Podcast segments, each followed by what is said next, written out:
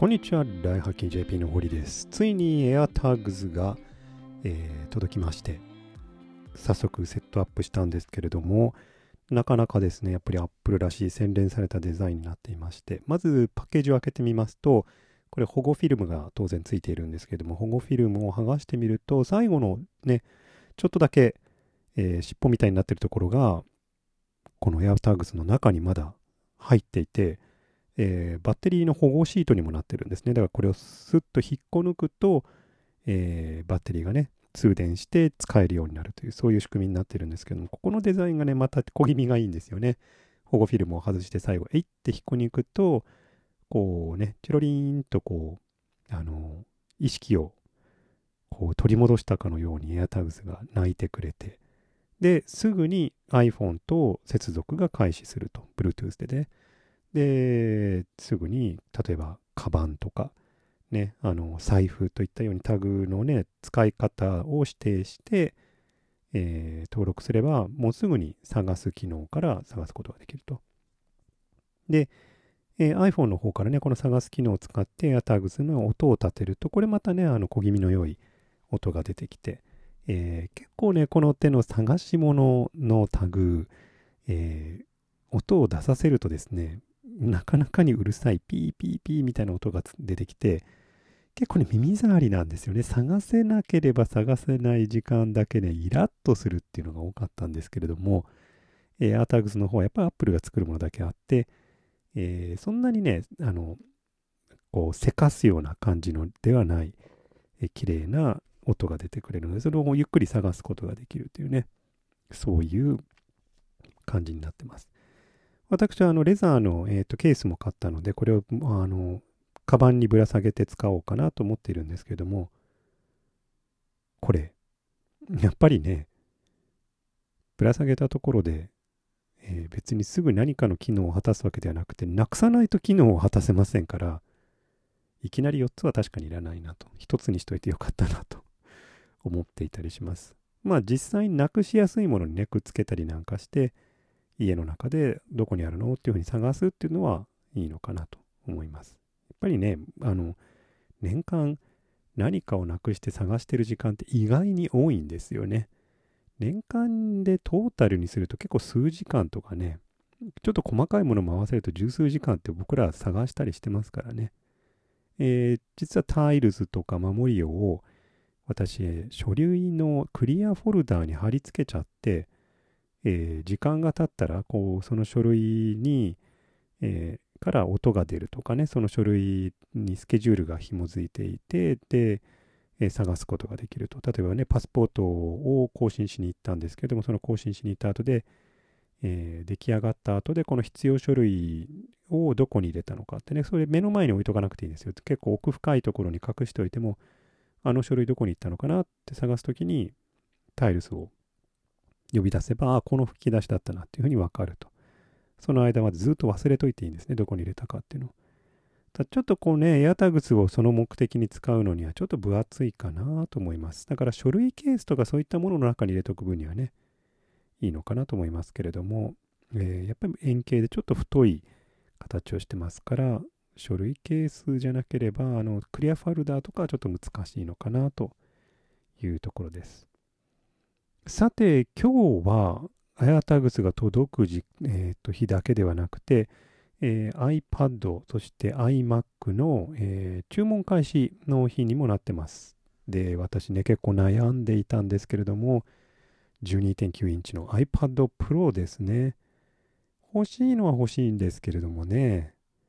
なかなかこれちょっとタイミング的に難しいっていうのがありますね。Apple はよくこういう真似をするんですけれども、えー製品が出るタイミングと OS とかアプリが出るタイミングをずらしてくるんですよね。で、そうすることによって、えー片方に対する期待で片方を維持するみたいなところがあります。まあ、割とね、D、WWDC で iOS とか iPadOS の情報を出しておいて、そしてそのリリースに合わせて iPad Pro を出したりっていうことは今まであったんですけれども、今回はハードウェアが先です。M1 チップが入っている iPad Pro が先なわけですね。で、この M1 ってところが本当に悩ましい。要するに、処理能力が速くなったっていう、それだけだったりゃ、まあ、別に一つモデルが前のもので十分なんですよね。そそんなにね、桁違いに速くなるんだろうか。第一、その桁違いに速くなったからといって、そんなにいるの？っていうね。あの、4K のビデオでさえも結構ね、軽々編集しますからね、元の iPad Pro は。ですから M1 だからといって、本当に必要なのかねっていうのがあります。なので iPad Pro に関しては、6月7日に用意あの予定されている WWDC2021 で iPadOS15 これでどんな機能が提供されるのかっていうのを見てからでも遅くはないのではないかとというのも、第一、今予約して、もうね、あの結構大勢の方が予約していますので、最短でも6月のね、中頃から7月にならないと入ってこないんですね。そもそも5月の最後にリリースです。5月に最後に届くんだったら、えー、もう1、2週間待って WWDC を様子を見てもね、いいんじゃないかなと。全然遅くはない。で、期待しているのは WWDC で iPadOS15 が何らかの形で MacOS のアプリとかが iPad に載せるための枠組みがもし出てくるようだったら嬉しいですよね。今まで逆はあったわけですね。M1 プロセッサーの MacBook Pro が、えー、iOS アプリを動かすことができたわけですね。でも今度逆っていうのはあるんでしょうか？すべてのアプリを載せることはできないまでも、ある一定の条件とか UI とかを満たしたものに関しては MacOS と iPadOS、iOS との間で、ね、一つのビルドで複数の OS で動くと。そういったね、アーキテクチャがもしあるならば面白いと思うんですよね。それがなかったとしても、Apple としてプロ向けのこのデバイスのために、例えば Final Cut Pro。例えば、 Motion。例えば、 Logic Pro。例えば、X コードみたいにね、プロ向けのアプリを iPad に持ってくるつもりがあるのかどうか。特に、 Final Cut Pro に関しては、これ本当言い訳無用ですよ。えー、iPad において今一番動画編集がね、あの、機能的によくできるのは LumaFusion です。でも、LumaFusion ですらインターフェースには結構ね、こう、ちょっとガチャガチャしたところがあって、こう、使いにくい部分があるんですよね。iPadOS そのものの UI ではなくて、自分たちで UI をちょっと上に載せてますからね。で、Final Cut Pro みたいなものが iPad Pro に使えないというのは、iMovie しかないみたいなのは、これ犯罪級だと思うんですよ、本当に。これだけのパワー、これだけプロ向けだって言っておきながら。動画編集のためのアプリを自前に用意してないんですよ。これはね、これだけの処理能力と液晶で、プロ向けのクリエイター向けですって言っておいて、アップルにとってはちょっとよろしくないんじゃないかなと。なんとなくでなんですけど、WWDC で、プロ向けのこれらのアプリがすべて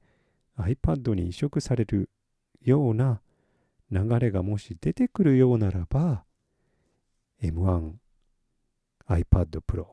の価値はぐーんと上がるわけですよ。だからこれをね、ちょっと待とうかなって、もう今5月でしょ。だから1ヶ月ちょっと待てばね、わかるわけですから。何せ、12.9インチ iPad Pro スペースグレー 256GB Wi-Fi モデルで Apple Care Plus を入れ追加したとしても14万ね、2000円。これにキーボード足したり、もしこれ 5G をね、活用するためにセルラーモデルとかにしたら、21万とかそういう世界ですよ。だから古い、ね、マシンを売っ払って、えー、今までのね、あの、いろんなガジェットとかを売った、あの、メルカリのお金もあるんで、買えるは買えるんですけどね、ちょっと、それでももったいないかなとね、あの、ちょっと、もう少し納得させてほしいという感じはあります。なので、ちょっとこのね、バッグまで入れたんですけれども、待て、ステイ、ステイ、ステイ、ステイみたいな感じになってます。そのステイ、ステイになっているもう一つの理由が、えー、iMac ですよね。これの様子もやっぱり気になるところです。iMac も注文が開始しているわけですけれども、今までね、見ることができなかった詳細な部分がわかるようになってます。今までね、えー、選択した後のこのカスタマイズのところまでいけませんでしたから、具体的にどうなってるのか分からなかったんですけれども、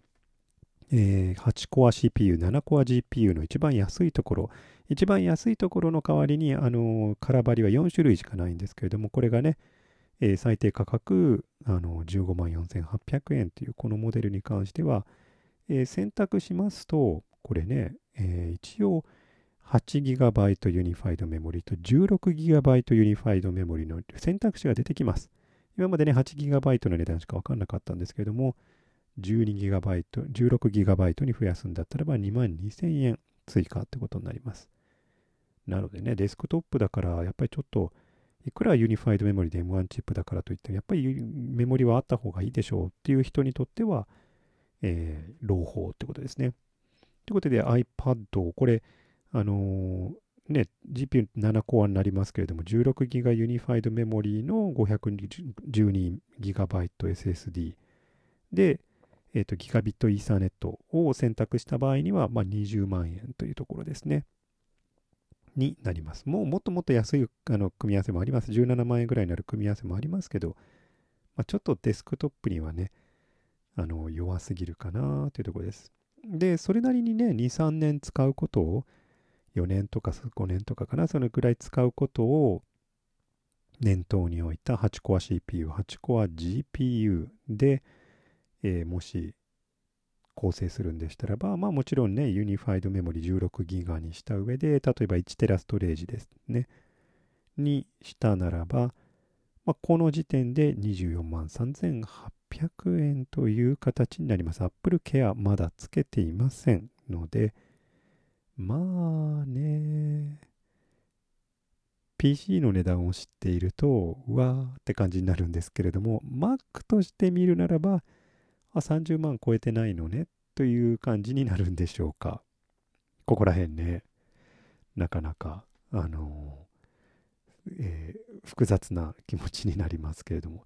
これでもしね、あの Apple Care for iMac を、えー、追加してしまいますとですね、ちょっと値段を見てみましょうか。えー、24インチブルー iMac4.5K レティーナで Apple Care for iMac 追加で24万3800円に2万2800円を追加して消費税も込みになると26万6680円と。うーん、いい値段しますね。M1 チップの MacBook、iMac、ユニファイドメモリ16ギガで、ある意味人柱、人柱モデルですよ。にかける時とに、この値段か。それだったらもう少し待って、iMac のための基金僕はあるんですけれどもね、あの5年とか6年に1回あのデスクトップを変えなきゃいけなくて、その時にね、結構巨大なお金が動くので、えー、それだけのために投資信託があるわけなんですけれども、ね、毎月5000円とかね、追加してって、それでね、少し、あの、伸びてくれたりすると、ちょうどよくね、5年ぐらい経った頃に40万ぐらいになるっていう、そういう基金があるわけですが、えー、そういうスケールで考えると、できればね、27インチの、ね、M2 チップ、噂されている M2 チップでユニファイドメモリ32ギガみたいなものがもしあるならば、27インチ、32ギガの、えー、その上で 1TB ハードディスクかな。それぐらいいって、ようやく多分差別化を図ってくるでしょうから32万円から34万円ぐらいの世界になってくるとは思いますけどそれでちょうどよくうん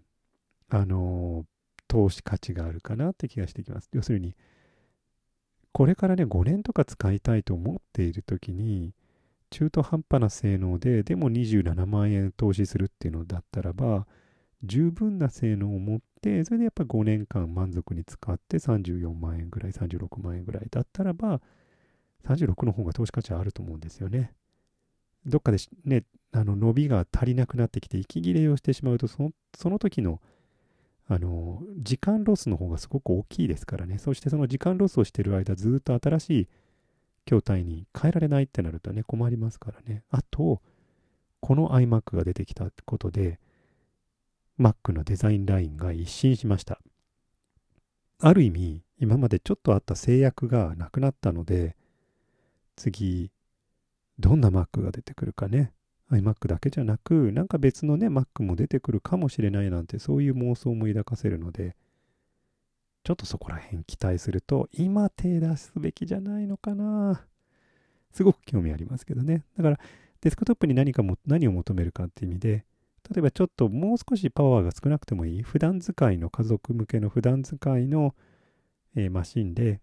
1テラもいらないよ、512で、せいぜいね、ちょっと使うだけでいいんだよと、そういう今の一角に置いてあって、みんなが使う端末なんだよっていう、そういうファミリーコンピューターとして使うんだったらば、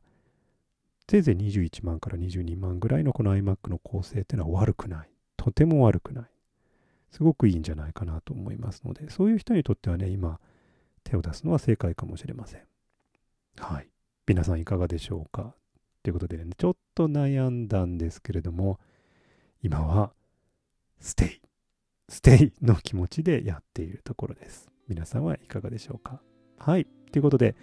えー、週末になってしまいますので、ポッドキャストの方でまた来週更新したいと思います。それではまた皆さん来週。で、日曜日はライフハックライブショーもやっておりますので、こちらの方もよろしくお願いします。それではまた。ではでは。